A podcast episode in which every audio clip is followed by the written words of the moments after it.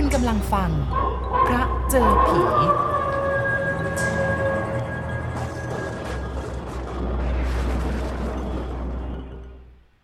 คุณผู้ฟังคะเรื่องของวิญญาณเจ้าที่วัดสามกอเรื่องนี้ได้ข้อมูลมาจากหนังสือแจกในงานฉลองสัญญาบัตรสมณศักดิ์ ปีพุทธศักราช 2514 เล่าโดยพระครูพิบูลรัตนกรเจ้าอาวาสวัดสามกอ เป็นเรื่องแปลกนะคะ แต่ว่าเป็นเรื่องจริงที่แสดงให้เห็นว่า อิทธิฤทธิ์เหนือโลกของผี ซึ่งพระราชพรหมยานหรือว่าหลวงพ่อฤาษีลิงดำวัดท่าซุง ก็คือวัดจันทารามจังหวัดชัยนาทนั้น ท่านเคยกล่าวเอาไว้โดยสังเขปนะคะคำว่าผี น่าจะหมายถึงอธิสมานกาย คือผู้ที่ไม่มีตัวตนทั้งหมด อาทิพูด ผีเปรต อสุรกาย เทวดา เพราะฉะนั้นแล้วนะคะวิญญาณเจ้าที่วัดสามกอก็เลยรวมอยู่ในอธิตย์สมานกายอีกแบบหนึ่ง ซึ่งมีเรื่องราวดังนี้ค่ะ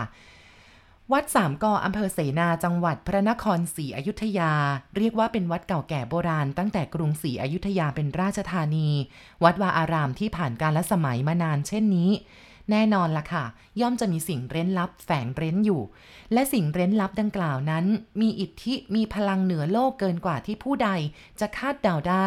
เช่นเหตุการณ์ที่เกิดขึ้นกับหลวงปู่พ่วงเจ้าอาวาสรูปหนึ่งของวัดสามกอแห่งนี้ สมัยหลวงปู่พ่วงเป็นเจ้าอาวาสวัดสามกอ เสนาสนะภายในวัดชำรุดสุดโทรมแทบจะทุกสิ่ง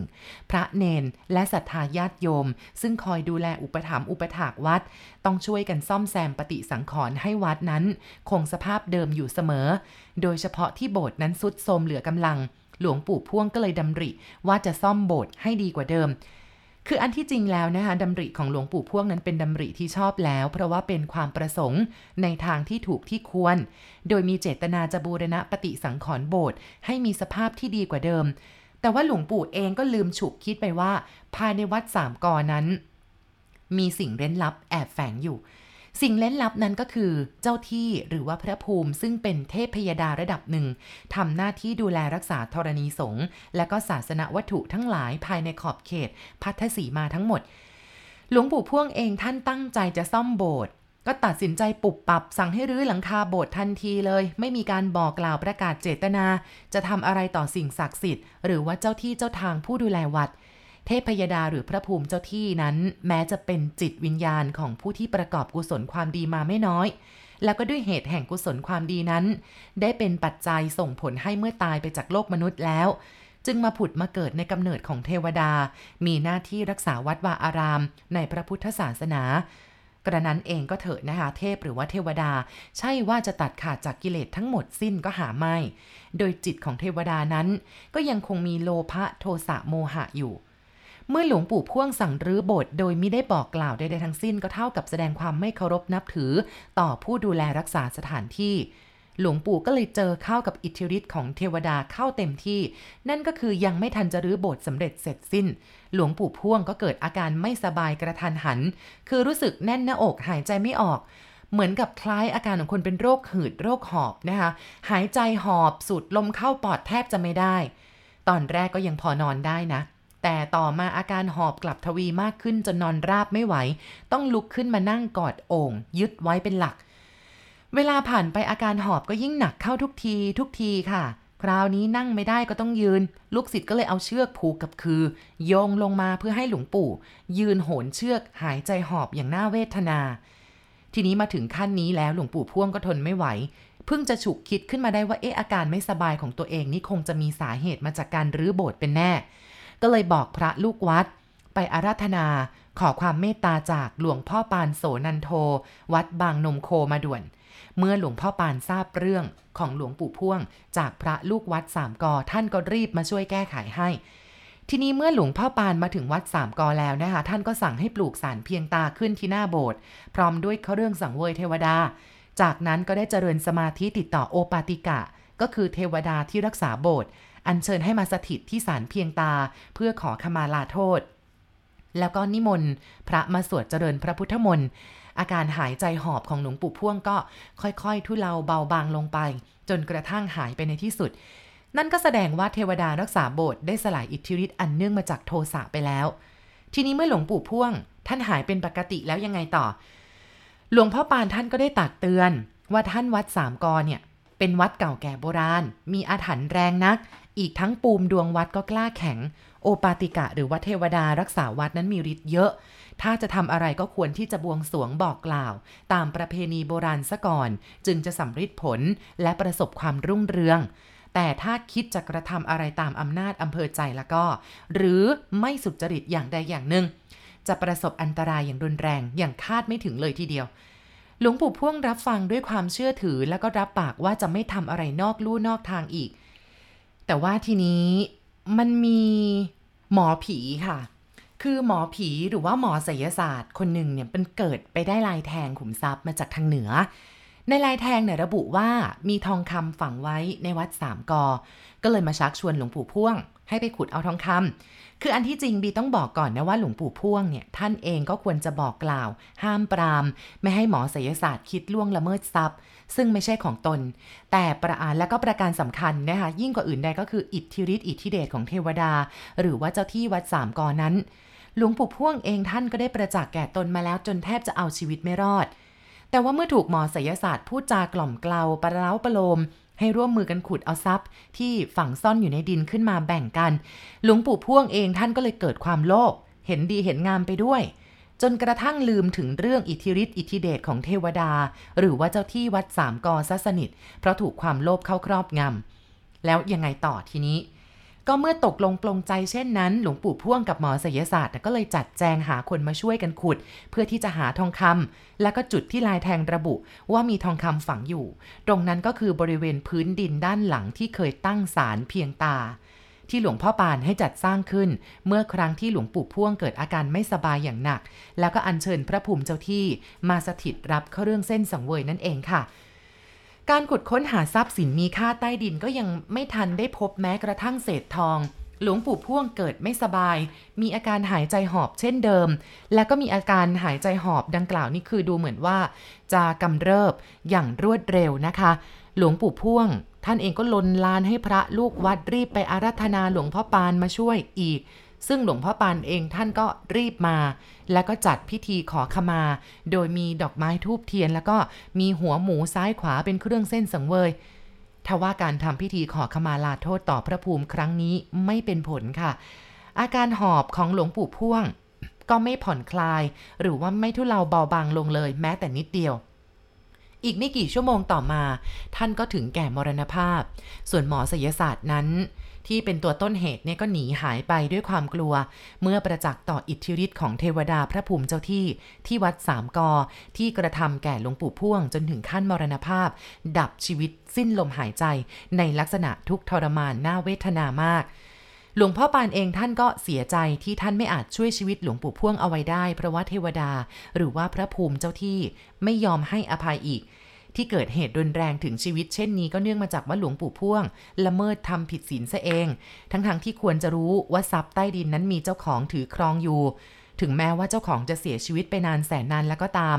แต่วิญญาณเจ้าของทรัพย์ที่เคยยึดมั่นถือมั่นอยู่ในทรัพย์สมบัติเหล่านั้น อย่างเหนียวแน่น ไม่ยอมไปผุดไปเกิด ไปกำเนิดอันควรที่จะเป็น แต่กลับเป็นวิญญาณทรมาน มาวนเวียนเฝ้าทรัพย์ของตน ด้วยความห่วงแหน ซึ่งมักเรียกกันว่าปู่โสมเฝ้าทรัพย์นะคะ หากใครมาขุดค้นเพื่อหวังจะนำทรัพย์นั้นไปเป็นของตนเองก็จะแสดงอิทธิฤทธิ์ปกป้องทรัพย์สมบัติของตนทุกวิถีทางด้วยความโกรธ หรืออีกในกรณีหนึ่งนะคะ วิญญาณเจ้าของทรัพย์ ไปผุดไปเกิดตามกำหนดกรรมของตน ทรัพย์นั้นก็มีวิญญาณอื่นมาช่วยดูแลรักษาไว้ เพื่อรอคอยให้เจ้าของเดิมกลับมารับคืน แต่เมื่อมีผู้อื่นมาขุดค้น เพื่อยึดครองทรัพย์นั้น ทั้งที่ตนเองไม่มีสิทธิ์โดยชอบ วิญญาณที่เฝ้าดูแลรักษาอาจจะขัดขวางทำร้ายเอา จนถึงตายเหมือนเรื่องนี้ได้สำหรับทองคำทรัพย์ในดินที่หมอศิลศาสตร์ไปได้ลายแทงมานั้น เชื่อแน่ว่าจะต้องมีเจ้าของ แต่จะเป็นวิญญาณเจ้าของทรัพย์เดิม หรือเป็นวิญญาณที่เฝ้าดูแลรักษาแทน ก็ย่อมยากที่จะชี้ชัดลงไปได้ การที่หลวงปู่พ่วงผีผลาม ร่วมลงมือขุดเจตนาเอาทรัพย์นั้นไปโดยพละการ นั่นก็เท่ากับว่า ผิดศีลข้ออทินนา คือเบียดเบียนลักทรัพย์ขโมยทรัพย์ของผู้อื่น ซึ่งเป็นความผิดขั้นร้ายแรงสำหรับพระภิกษุ จนถึงขั้นอาบัติปาราชิก ขาดความเป็นพระในบัดดล เหตุนี้หลวงพ่อปานแห่งวัดบางนมโค ก็เลยหมดหนทางช่วยชีวิตหลวงปู่พ่วงเอาไว้ได้ค่ะ มาฟังเรื่องน่ากลัวจากคุณอาราดเลอสวงกันอีกเรื่องหนึ่งนะคะ คุณผู้ฟังซึ่งคุณอาเขียนไว้ดังนี้ค่ะหลังจากวางผู้กันหยุดเขียนการ์ตูน มีเวลาให้หยิบอ่านหนังสือได้อย่างจุใจ ผมเป็นคนกลัวผีครับ ทั้งที่ไม่มีเหตุผลให้ต้องกลัว เวลานั้นไม่เชื่อว่าผีมีจริง แต่ก็กลัว จึงลุยหาหนังสือมาอ่าน เพื่อหาคำตอบแก่ตัวเองให้ได้ ว่าผีมีจริง ผีไม่มีจริง พบเรื่องผีมากมายหลายเรื่องที่ผู้บันทึกยืนยันว่าเป็นเรื่องจริงทำให้ลองค้นต่อไปเรื่อยๆทำให้ได้คำตอบบางส่วนบางเสี้ยว จากเรื่องเหล่านี้กลับมาเรื่องผีหลายเรื่องที่ผมได้อ่านแล้วและเรียบเรียงขึ้นมาใหม่ เพื่อให้อ่านง่ายเข้าใจง่าย พยายามรักษาข้อมูลเดิมเอาไว้ให้มากที่สุด เมื่อมีโอกาสทำหนังสือ ก็ได้นำเรื่องดังกล่าวเหล่านั้นลงไป ขออนุญาตนำมาเผยแพร่ให้ได้อ่านกัน ลองอ่านดูนะครับ แล้วท่านอาจจะมีความคิดเห็นแตกแยกออกไปสำหรับเรื่องผีมีจริง หรือว่าผีไม่มีจริงบีเองก็ต้องขออนุญาตคุณอานะคะนำเรื่องเหล่านี้มาถ่ายทอดให้กับคุณผู้ฟังทางบ้าน ที่ติดตามช anel พระเจอผีได้รับฟังเรื่องที่คุณอานำมาเรียบเรียงใหม่นะคะ เรื่องนี้เกิดขึ้นที่บ้านชะแล่ตำบลชะแล่อำเภอเมืองจังหวัดสงขลา เมื่อเดือนธันวาคม 2522 พระภิกษุที่อยู่ในเหตุการณ์ที่วัดภูบรรพศหรือว่าวัดเขาผี ได้เล่าอัดเทปไว้ พระครูสัมพิพัฒนาวิริยาจารย์ พันลบวันละโพ ได้ส่งเทปเรื่องนี้ มาให้ท่านทิตะวันโนภิกขุ เมื่อวันที่ 19 ธันวาคม พุทธศักราช 2522 เพื่อเขียนบันทึกไว้แพร่หลายต่อไป เรื่องมีอยู่ว่าณบ้านชะแล่ตำบลชะแล่อำเภอเมืองจังหวัดสงขลา ตระกูลของแม่เท่าคุยนับเป็นตระกูลเก่าแก่ของหมู่บ้านนี้ไม่เท่าคุยมีพี่น้องร่วมท้อง พ่อแม่เดียวกันถึง 11 คน แต่ก็ได้ล้มหายตายจากกันไปจนหมด รวมทั้งสามีของแม่เท่าคุยด้วย ดังนั้นจึงเหลือแต่แม่เท่าคุยอยู่เพียงลำพังคนเดียว แม่เท่าคุยมีลูกสี่คนเป็นชายสามหญิงหนึ่ง ลูกๆทุกคนแต่งงานกันหมดแล้ว แยกเรือนไปอยู่คนละที่คนละแห่ง ลูกชายคนโตชื่อในหิม ได้ภรรยามีลูกสาวคนโตชื่อกุหลาบ อยู่ตำบลเดียวกันกับแม่ ลูกชายคนที่สองชื่อในผิน ได้ภรรยาไปอยู่ที่พัทลุง ลูกชายคนที่สามชื่อในซอง ได้ภรรยาอยู่ตำบลเดียวกันกับแม่ แต่ว่าแยกไปปลูกบ้านอยู่ที่หมู่สามส่วนลูกผู้หญิงชื่อว่านางเป็ด ได้สามีอยู่ที่จังหวัดตรัง มีลูกชายชื่อจีน สำหรับครอบครัวของในในฮิมนั้น เมื่อมีลูกสาวก็คือเด็กหญิงกุหลาบ มีอายุได้เพียงสามขวบ ภรรยาก็ป่วยเป็นไข้แล้วก็เสียชีวิตไป ในฮิมก็ครองตัวเป็นพ่อไม้มาหลายปี จนกระทั่งเด็กหญิงกุหลาบนั้นมีอายุได้ 8 ขวบ ในฮิมก็เลยได้มีภรรยาใหม่ เมื่อได้ภรรยาใหม่ในฮิมก็เกรงว่าจะเกิดปัญหาแม่เลี้ยงลูกเลี้ยง ประกอบกับเห็นว่าแม่เท่าคุยนั้นอยู่เพียงลำพัง ไม่มีใครคอยรับใช้ดูแล ก็เลยนำเด็กหญิงกุหลาบไปฝากให้กับแม่เท่าคุย ซึ่งเป็นแม่ของตน เด็กหญิงกุหลาบนั้นเป็นเด็กว่านอนสอนง่ายค่ะ มีความกระตันยูกระตะเวทีต่อผู้เมตตา ก็คือเป็นผู้เลี้ยงดูคือแม่เท่าคุยนะคะ ตั้งแต่เล็กๆ ที่คอยเอาใจใส่ปรนิบัติรับใช้ แม่เท่าผู้ที่เป็นย่า มีให้อนาทรร้อนใจตลอดเวลาทำให้แม่เท่าคุยนั้น ทั้งเมตตาเอ็นดูหลานกำพร้าแม่คนนี้เป็นพิเศษ จนกระทั่ง เดือนพฤศจิกายน 2522 แม่เท่าคุย ผู้ซึ่งมีอายุได้ 75 ปีแล้วก็เกิดล้มป่วยลง หญิงชราผู้มีวัยเสมือนไม้ใกล้ฝั่ง สังขารย่อมผุกร่อนสุดสมลงเป็นธรรมดาค่ะ เมื่อโรคาพยาธิเบียดเบียน อาการป่วยไข้ก็มีแต่ทรงกับสุดลงทุกวันทุกวัน โดยมีเด็กหญิงกุหลาบ ซึ่งตอนนั้นอายุได้ 15 ปี เป็นผู้เฝ้าพยาบาลปรนิบัติใกล้ชิดเพียงคนเดียว ไม่เท่าคุยรู้ตัวนะคะว่าล้มป่วยคราวนี้ เห็นทีจะลุกขึ้นดีเหมือนเดิมไม่ไหวอีกแน่แต่แม่เท่ายังมีสติบริบูรณ์ครบถ้วน จึงเรียกลูกทั้งสี่คนมาพบโดยพร้อมหน้า และก็บอกกับลูกว่า พวกเองมาพร้อมกันทุกคนแล้วนะ แม่นี่รู้ตัวว่าแม่จะไปไม่รอดแล้วละ แม่ก็อยากจะแบ่งสมบัติของแม่ให้แก่ลูกทั้งสี่คนในขณะที่แม่ยังมีชีวิตอยู่ สมบัติของแม่ก็มีไม่มากนัก แต่พ่อจะแบ่งให้ลูกๆได้ตามที่แม่มี ลูกชายหญิงสี่คนของแม่เท่าคุยได้ยินแม่บังเกิดกล้าวกล่าวเช่นนั้น ต่างก็รู้สึกใจหาย เพราะว่าแม่คงต้องตายจากไปในไม่ช้าแน่นอน แต่ว่าอีกใจหนึ่งน่าจะยินดีเงียบๆที่จะได้รับส่วนแบ่งสมบัติจากแม่ แม่เท่าคุยได้กล่าวต่อไปนะคะว่า แม่จะแบ่งสมบัติอันเป็นถีนาออกเป็นหาส่วนเท่ากัน แปลงไหนลูกคนไหนจะได้ไป แม่จะบอกไว้จะได้ไม่ทะเลาะกันในภายหลังลูกสี่คนจะได้ไปคนละส่วนสำหรับส่วนที่ห้าคือส่วนของผี ส่วนของแม่ เมื่อแม่ตายไปแล้ว แม่ให้อีกุลาบมัน เพราะแม่นำมันมาเลี้ยงดูตั้งแต่ยังน้อย เมื่ออีกุลาบโตขึ้นมันนี่แหละ ได้หุงข้าวหุงปลาให้แม่กิน เวลาแม่เจ็บไข้มันก็คอยเฝ้าคอยป้อนยา หน้าแปลงนี้แม่จะให้อีกุลาบมัน พวกลูกๆว่ายังไง ลูกสี่คนได้ยินแบบนั้นก็ไม่มีใครคัดค้านค่ะ ยินยอมพร้อมใจ ให้แม่แบ่งที่นาให้กับหลานสาว ตามที่แม่ต้องการทุกอย่าง แม่เท่าคุยก็นอนสมด้วยพิษไข้ จนข้ามเดือนมาถึงต้นเดือนธันวาคม แม่เท่าก็สิ้นลมหายใจด้วยอาการอันสงบ จบบทบาทความเป็นมนุษย์ในชาตินี้ด้วยอายุไข 75 ปีค่ะ ช่วงเวลานั้นมีลมมรสุมพัดผ่านภาคใต้เกิดฝนตกหนักติดต่อกัน น้ำในทะเลสาบสงขลาก็ได้เอ่อล้นขึ้นมาท่วมบ้านชะแล่ซึ่งอยู่ติดกันกับทะเลสาบ โดยประเพณีนิยมของท้องถิ่นแถบนี้ก็คือ จะเก็บศพของผู้ตายเนี่ยไว้บำเพ็ญกุศลที่บ้าน แต่ทีนี้เมื่อน้ำท่วมนองไปทั่วตลอดหมู่บ้าน การไปการมาจึงขัดข้องไม่สะดวกจานิมนต์พระมาสวดพระอภิธรรมที่บ้านก็เป็นไปอย่างยากลำบาก ลูกหลานแล้วก็ญาติพี่น้องจึงได้ตกลงกันนะคะว่า จะเคลื่อนศพแม่เท่าคุยไปบำเพ็ญกุศลที่วัดชะแล่ซึ่งเป็นวัดประจำหมู่บ้านแทน ตั้งศพไว้ที่บ้านแม่เท่าคุยเป็นคนเก่าคนแก่ของหมู่บ้าน แล้วก็มีพี่น้อง 11 คน แม้ว่าพี่น้องจะเสียชีวิตไปหมด แต่ก็มีลูกหลานมากมายค่ะ งานบำเพ็ญกุศลศพของแม่เท่าคุย ก็เลยเป็นงานที่ใหญ่งานหนึ่งของตำบล ญาติพี่น้องรุ่นลูก รุ่นหลาน รุ่นเหลนไม่ว่าจะอยู่ที่ไหนก็ตาม ต่างเดินทางมาร่วมงานศพของแม่เท่าโดยพร้อมเพรียงกัน ลูกแล้วก็ญาติผู้ใหญ่ทั้งหลายตกลงกันว่า จะมีพิธีสวดศพ 5 คืน แล้วก็ทำพิธีเผา ในงานนี้ญาติพี่น้องเห็นสมควรให้ในจีน ลูกชายของนางเป็ดอายุ 18 ปี หลานของแม่เท่าคุ้ยบวชเนนหน้าศพ เพื่ออุทิศส่วนกุศลให้กับแม่เท่าด้วย งานชาปนกิจศพแม่เท่าคุ้ยเป็นไปอย่างสมเกียรติ แล้วก็จบลงด้วยความเรียบร้อยสำหรับสามเณรจีนซึ่งบวชหน้าศพยาย ยังศึกทันทีไม่ได้ เนื่องจากว่าหาเลิกงามยามดี และก็เวลาศึกไม่ได้ ทีนี้หลังจากเผาศพแม่เท่าผ่านไปสามวัน พี่น้องสามคนคือในผินในซ่องแล้วก็นางเป็ดต่างเกิดความโลภต้องตรงกันค่ะ แอบปรึกษาหารือกันว่า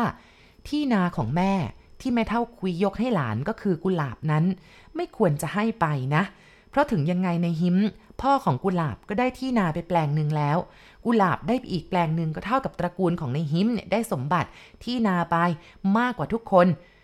ดังนั้นก็เลยเห็นสมควรยึดที่นาของเด็กหญิงกุหลาบมาซะ แล้วก็นำมาแบ่งกันระหว่าง 3 คนพี่น้องเท่าๆกัน ในหิมค่ะ ซึ่งเป็นพี่ชายคนโตรู้เรื่อง ที่น้องชายน้องสาวรวมหัวยึดเอาที่นาของลูกสาวไปดื้อแต่พูดอะไรไม่ออก เพราะว่าไม่อยากมีเรื่องทะเลาะมีปากมีเสียง ระหว่างพี่น้องด้วยกัน ดังนั้นกุหลาบจึงไม่ได้สมบัติอะไรจากย่าเลย ความโลภค่ะเป็นเหตุให้ก่อเกิดการคดโกง แล้วก็ไม่รักษาสัตว์สัญญาตามมา จากกรณีนี้นะคะมันก็เลยเกิดเหตุอัศจรรย์อุบัติขึ้น อย่างที่ไม่มีใครคาดคิด เหตุการณ์เริ่มต้นที่สัมมเนนจีนสัมมเนนจีนนั้นตั้งใจจะสึกทันทีที่พิธีชาปนกิจไม่เท่าคุย ผู้เป็นยายเสร็จเรียบร้อย แต่พระอุปชาท่านหาเลิกยามที่เป็นสิริมงคลไม่ได้ ก็เลยทำให้สัมมเนนจีนอดใจรอคอยไปก่อน เล่นเอาสัมมเนนหนุ่มซึมไปไม่อยากพูดคุยกับใคร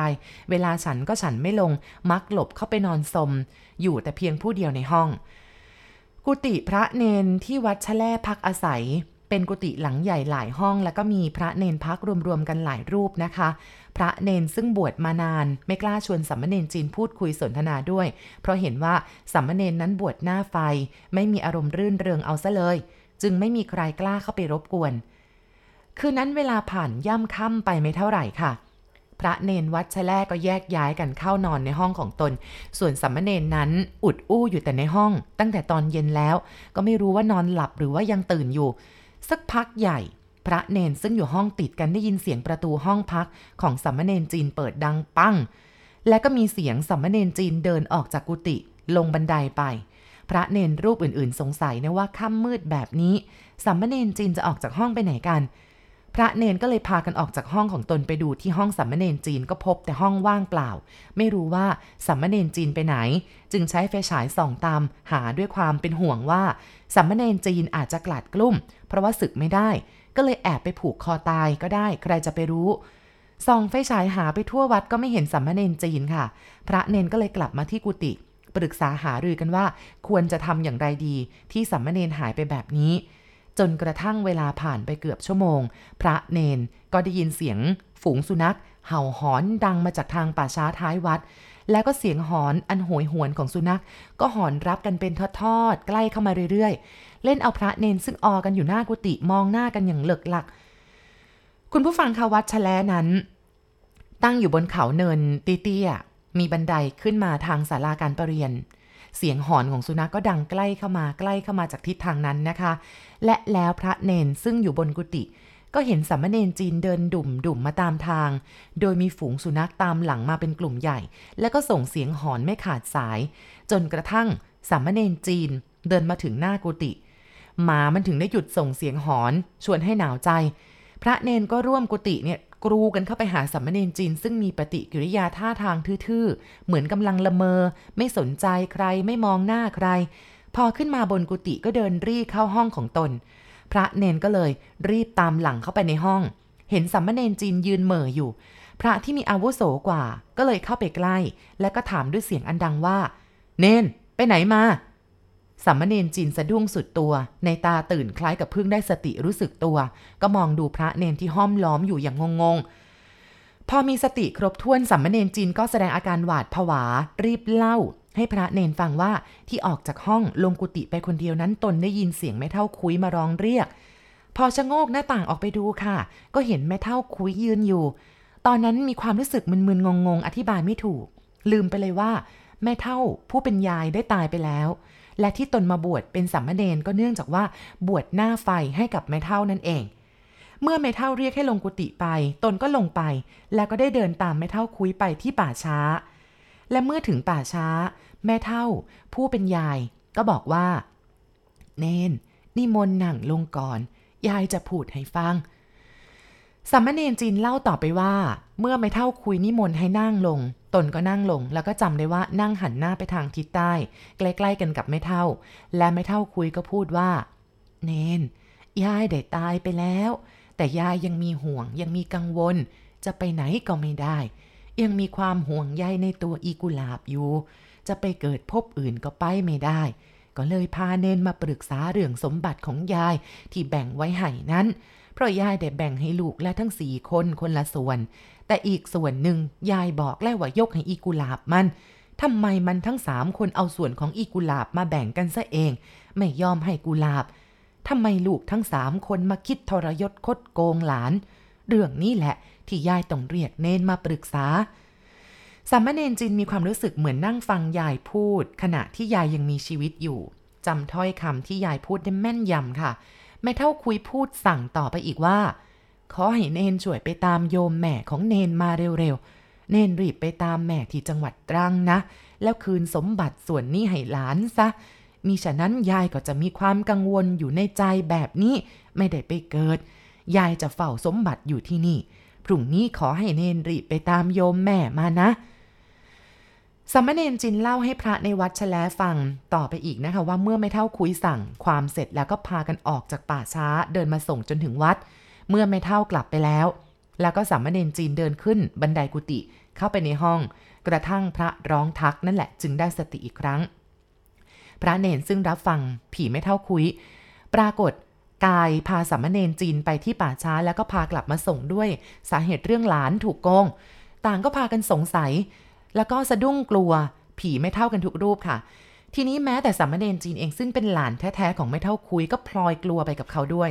คืนนั้นทั้งพระทั้งเนน ทั้งกุฏิเลย แล้วก็สามเณรจีนด้วยก็ตกลงนอนรวมกันในห้องเดียวกัน วันรุ่งขึ้นสามเณรจีนก็ไปพบท่านเจ้าอาวาสตั้งแต่เช้าแล้วก็เล่าเรื่องทั้งหมดให้ท่านฟัง บอกว่าเมื่อคืนนี้เหตุการณ์เป็นไปยังไง โดยมีพระเนนร่วมกุฏิเป็นพยาน พร้อมกับขออนุญาตไปตามนางเป็ดผู้เป็นแม่ที่จังหวัดตรัง จ้าอาวาสท่านก็อนุญาต ให้พระอาวุโสตามไปเป็นพระพี่เลี้ยงคอยดูแลอีกรูปหนึ่งสัมมเนนจินและพระพี่เลี้ยงออกเดินทางไปที่จังหวัดตรังหลังเพนค่ะ ไปถึงตรังก็เล่าเรื่องวิญญาณของยายมาหาให้นางเป็ดฟังนางเป็ดรับฟังก็เกิดความสะดุ้งกลัวผีไม่เท่าไปด้วย และเชื่อว่าเหตุการณ์ที่เกิดขึ้นกับสัมมเนนลูกชายเป็นความจริง ดังนั้นนางเป็ดจึงตกลงใจเดินทางไปสงขลา เพื่อปรึกษาหารือ เรื่องที่นานี้กับพี่ชายอีกสองคนในตอนเช้าวันรุ่ง ส่วนสามเณรจีนกับพระพี่เลี้ยงต้องค้างคืนที่ตรังหนึ่งคืน เพื่อที่จะเดินทางไปพร้อมกันกับมารดาในวันรุ่งขึ้น ทีนี้ที่วัดแลจังหวัดสงขลาค่ะ ในคืนวันเดียวกัน ที่สามเณรจีนไปค้างคืนที่จังหวัดตรังนั้น ก็ได้เกิดเหตุอันชวนให้ขนลุกขึ้นนั่นก็คือ ตลอดทั้งคืนนั้นนะมีฝูงสุนัขในวัด พากันหอนรับกันเป็นทอดๆจากป่าช้าท้ายวัดมาหน้าวัด แล้วก็ย้อนกลับไปกลับมา วนเวียนอยู่เช่นนี้คล้ายกับพวกสุนัขเนี่ยมันมองเห็นผี มาวนเวียน ตามหาสัมมเนนจีน หลานชาย มันก็เลยตามเห่าตามหอนก็เล่นเอาพระเอาเนนเนี่ยไม่กล้าจะอยู่ตามลำพัง เข้าไปอยู่รวมกันเป็นกระจุกในห้องเดียวกัน ทนเบียดทนเสียดร้อนกัน แทบไม่ได้หลับไม่ได้นอน ในวันรุ่งขึ้นนะคะนางเป็ดสัมมเนนจีน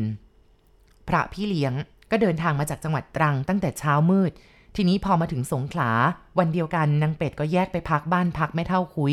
ส่วนสัมเนนจีนเนี่ยกับพระพี่เลี้ยงก็พากันกลับวัด พลบค่ำวันนั้นสัมเนนจีนเข้าห้องแต่หัวค่ำเพราะรู้สึกเพลียเนื่องจากเดินทางไกลสัมเนนจีนหายเงียบอยู่ในห้องได้พักใหญ่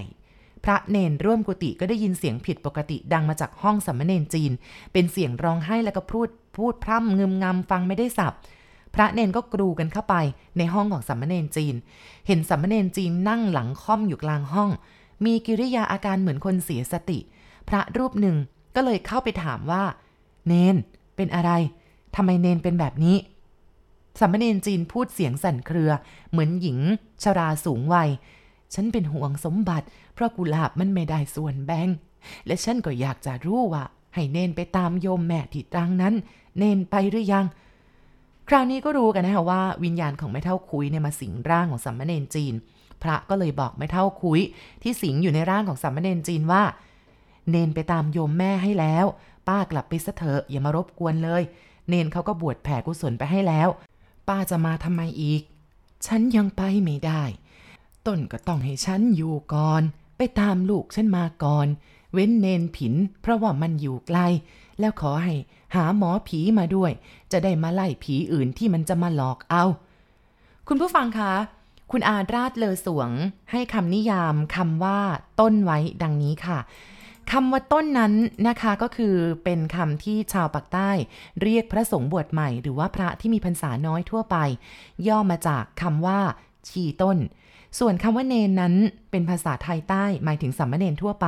หรือใช้เรียกผู้ที่เคยบวชบวชแล้วแล้วก็ศึกออกมาเป็นคารวาสตรงกันกับคำว่าทิศทางภาคกลางคำว่าเนนผิน ในที่นี้ก็คือในผิน บุตรชายคนที่สองของแม่เท่า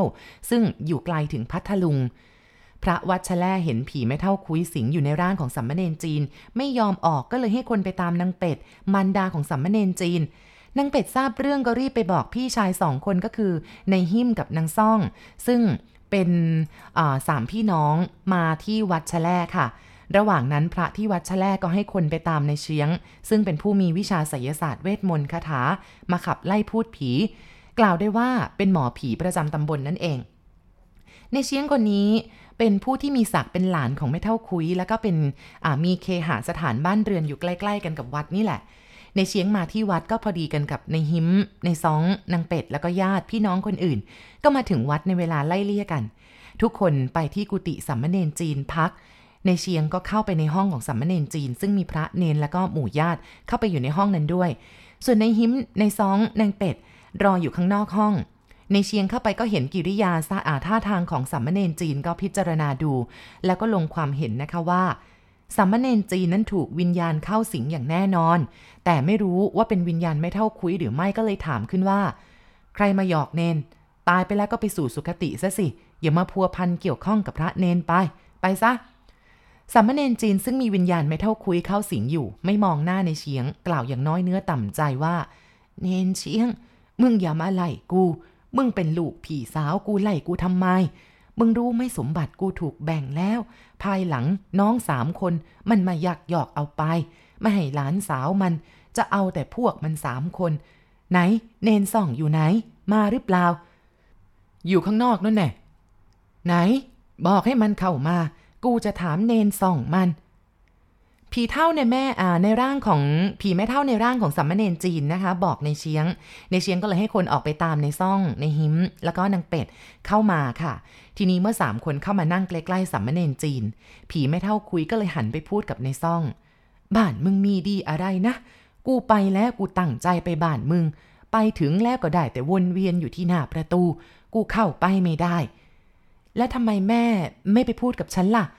กูตั้งใจไปพูดกับมึงนั่นแหละลูก แต่กูเข้าไปไม่ได้ มึงมันใจดำหน้าแม่ก็แบ่งสมบัติไว้ถูกต้องแล้ว แต่สูไปแบ่งปันกันแต่พวกสู แม่อยากให้ลูกเกิดมามากนักนี่ แล้วสมบัติก็มีนิดเดียว ฉันก็เลยแบ่งกันไม่พอ ในซ่องเถียงอย่างคนโลภตัดทิ้งความโลภไม่ได้ กูกับปันให้แล้วลูกเอ้ย แต่พวกสูจะเอาเหลือเกิน สูจะเอาให้มาก เมื่อก่อนกู้ตายกู้ก็ได้ถามลูกๆทุกคนและต่างก็เห็นดีกันแล้วนี่พีไม่เท่าคุยในร่างของสัมมเนนจีนกล่าวอย่างมีเหตุมีผลประหนึ่งว่ายังมีชีวิตอยู่ แล้วก็หันไปทางในหิม ซึ่งเป็นพี่ชายคนโต พ่อของกุหลาบ ถามว่า เนนหิม มึงจะว่าอย่างไร ลูกมึงที่แม่พามาเลี้ยงไว้ไม่ได้สมบัติอะไรเลย ในหิมไม่มีคำตอบ มีไม่ได้ตอบไม่มีความคิดเห็นอย่างไรนะคะ ทั้งนี้ก็คงจะพูดไม่ออกแล้วค่ะเพราะว่าตัวเองเป็นพี่ชายคนโต และก็เป็นพ่อของกุหลาบ ทีนี้เมื่อในหิมไม่ตอบ วิญญาณของไม่เท่าคุย ก็เลยกล่าวอย่างไม่พอใจ ถ้ามึงไม่ตอบกู้ก็จะไม่ไปไหน กู้จะอยู่ที่นี่ในหิมเห็นวิญญาณแม่ดื้อจะอยู่สิงร่างสัมมเนนจีนไม่ยอมถอนออกไป ก็เลยพยายามให้แม่หมดกังวล แม่ แม่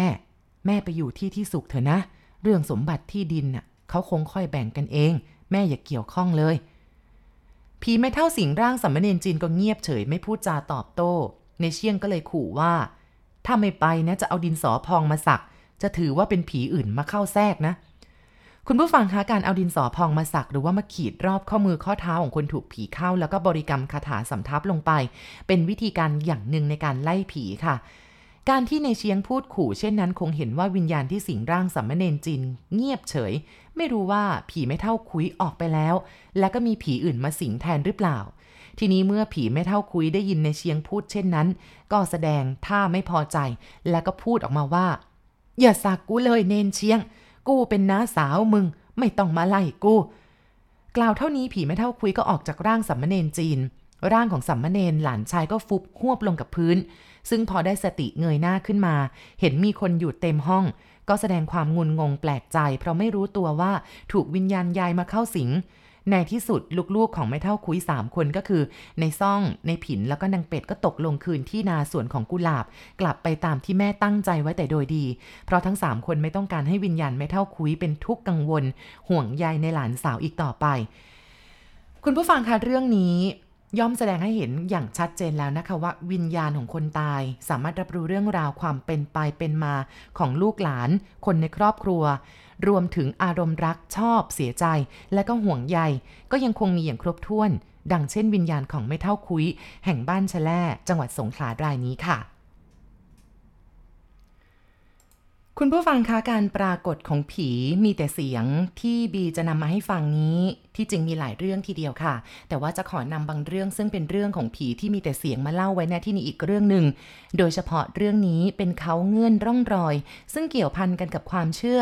สืบตาตั้งแต่โบราณของคนไทย ซึ่งเชื่อนะคะว่าต้นไม้ใหญ่ยืนต้นถูกต้น จะมีรุกขะเทวดาสถิตอยู่ หรือว่ามีผีประเภทนางไม้ สิงสถิตอยู่ ไม่ว่าจะเป็นต้นตะเคียน ที่จริงความเชื่อเช่นนี้เป็นคุณต่อป่าอย่างยิ่งนะคะ เพราะว่าในสมัยอดีตนั้น จะไม่มีใครกล้าล้มต้นไม้ใหญ่ แต่ว่าพอมาถึงยุคพ่อค้าทรงอิทธิพล ป่าในเมืองไทย แทบจะไม่มีเหลือให้เห็นแล้วล่ะค่ะเรื่องผีเรื่องนี้เป็นเหตุการณ์ที่เกิดขึ้นกับพระเดชพระคุณท่าน เจ้าคุณรัตโนภาสวิมล อดีตเจ้าอาวาสวัดกลางอำเภอรัตนบุรีจังหวัดสุรินทร์ขณะนั้นท่านยังเป็นเจ้าคณะอำเภอแล้วก็รองเจ้าคณะจังหวัดอีกตำแหน่งหนึ่ง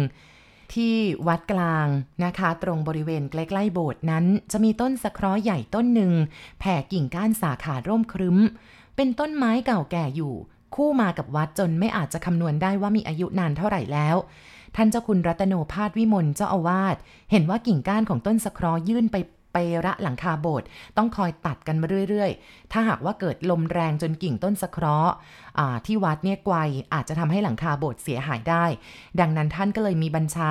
ให้ค้นล้มต้นสะเคราะห์ต้นนั้นซะ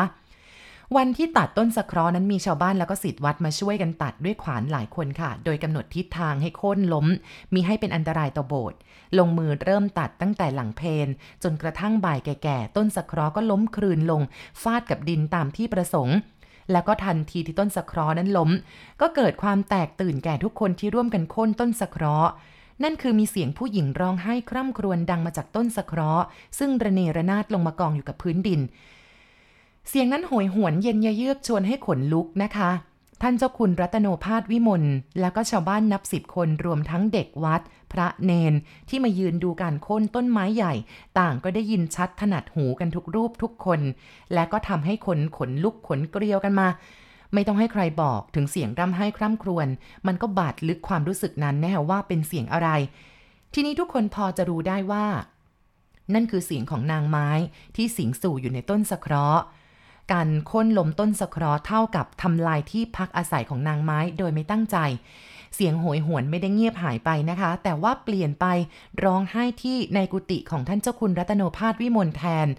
ท่านเจ้าคุณจึงตรงไปยังกุฏิของท่าน โดยมีพระเนน แล้วก็คารวาติดตามกันไปเป็นขบวน ทีนี้เมื่อเข้าไปในกุฏิเสียงคร่ำครวญก็ไปดังอยู่บนหลังคากุฏิทุกคนก็เฮโลออกมานอกกุฏิแล้วก็แงนมองที่มาของเสียงว่าอยู่ตรงไหนแต่ก็มองไม่เห็นอะไร มีคนใจกล้าค่ะ ปีนป่ายขึ้นไปดูบนหลังคา เสียงดังกล่าวก็กลับมาดังในกุฏิอีก พวกที่อยู่นอกกุฏิก็เลยกรูกันขึ้นไปดูในกุฏิใหม่ คราวนี้เสียงร่ำไห้โหยหวนไปดังที่โรงไฟฟ้าของวัด ซึ่งตั้งอยู่ด้านหลังวัด ท่านเจ้าคุณ พระเนน และก็ชาวบ้าน ก็ตามไปดูที่โรงไฟฟ้า เสียงร้องไห้โหยหวนนั้นไม่หนีไปไหนอีกค่ะ หากแต่ว่าคร่ำครวญให้ได้ยินอยู่ที่โรงไฟฟ้าเป็นระยะ ท่านเจ้าคุณรัตโนภาสวิมล คิดไม่ถึงว่าที่ต้นสะครอนั้นจะมีนางไม้สิงสถิตอยู่ ท่านจึงไม่ได้ทำพิธีบอกกล่าวขออนุญาตก่อนตัดโค่นแต่เมื่อได้กระทำการไปแล้ว และนางไม้ได้แสดงความเสียโศกเศร้าโศกเสียใจ อาลัยต้นสะคราะห์อย่างน่าหวาดกลัวเช่นนี้ ท่านจึงรีบให้จัดเครื่องสักการะอันควร แล้วก็ทำพิธีขอขมาลาโทษ ต่อวิญญาณของนางไม้ แล้วก็อัญเชิญให้เลือกที่อยู่ใหม่ ภายในวัดตามที่ต้องการ การกระทำของท่านเป็นการยอมรับผิดนะคะ ที่ไปเบียดเบียนต่อผู้อื่นให้ได้รับความทุกข์ เพราะว่ารู้เท่าไม่ถึงการ ท่านเจ้าคุณก็ไม่ได้มีทิฏฐิถือยศถือศักดิ์ว่า ตนเองเป็นเจ้าอาวาสผู้ครองวัด เป็นพระภิกษุระดับพระเถระ การแสดงเจตนายอมรับการกระทำที่ผิดพลาดไป โดยไม่มีเจตนาเช่นนี้นับว่า จิตใจของท่านอ่อนโยนน่าเคารพนะคะ ทีนี้หลังจากที่ท่านเจ้าคุณบอกกล่าวขออภัยไปแล้ว เสียงคร่ำครวญนนั้นก็เงียบหายไปทันที และก็ไม่ปรากฏว่ามีเหตุการณ์ผิดปกติใดๆเกิดขึ้นอีก แต่คุณผู้ฟังคะสมมุตินะคะว่าท่านเจ้าคุณ หรือว่าท่านเจ้าอาวาสวัดกลาง ท่านเกิดมีทิฏฐิมานะไม่ยอมรับผิดขึ้นมาล่ะ หรือถือว่าตนเป็นใหญ่เหนือวิญญาณนางไม้บางทีอาจจะเกิดเหตุร้ายตามมาก็เป็นได้นะคะ เพราะว่านางไม้ แม้จะเป็นรุกขะเทวดา ก็ยังมีกิเลส มีโกรธ มีโลภ มีหลงอยู่ ถึงจะมีกิเลสเหล่านี้ แต่ว่าก็เป็นกิเลสที่บางเบามากแล้วก็ตาม แต่ถ้าเกิดกิเลสโทสะครอบงำอย่างแรงกล้า ย่อมจะบันดาลให้เกิดเรื่องร้ายๆบางสิ่งบางอย่างปรากฏได้เหตุการณ์ผีหลอกกลางวันแสกๆที่วัดกลางอำเภอรัตนบุรีจังหวัดสุรินทร์ก็เป็นการหลอกด้วยเสียงค่ะ ไม่ได้แสดงรูปร่างลักษณะให้เห็น กระนั้นผู้ที่อยู่ในเหตุการณ์ก็เกิดความประวัติพรั่นพรึงกันทั่วหน้าค่ะ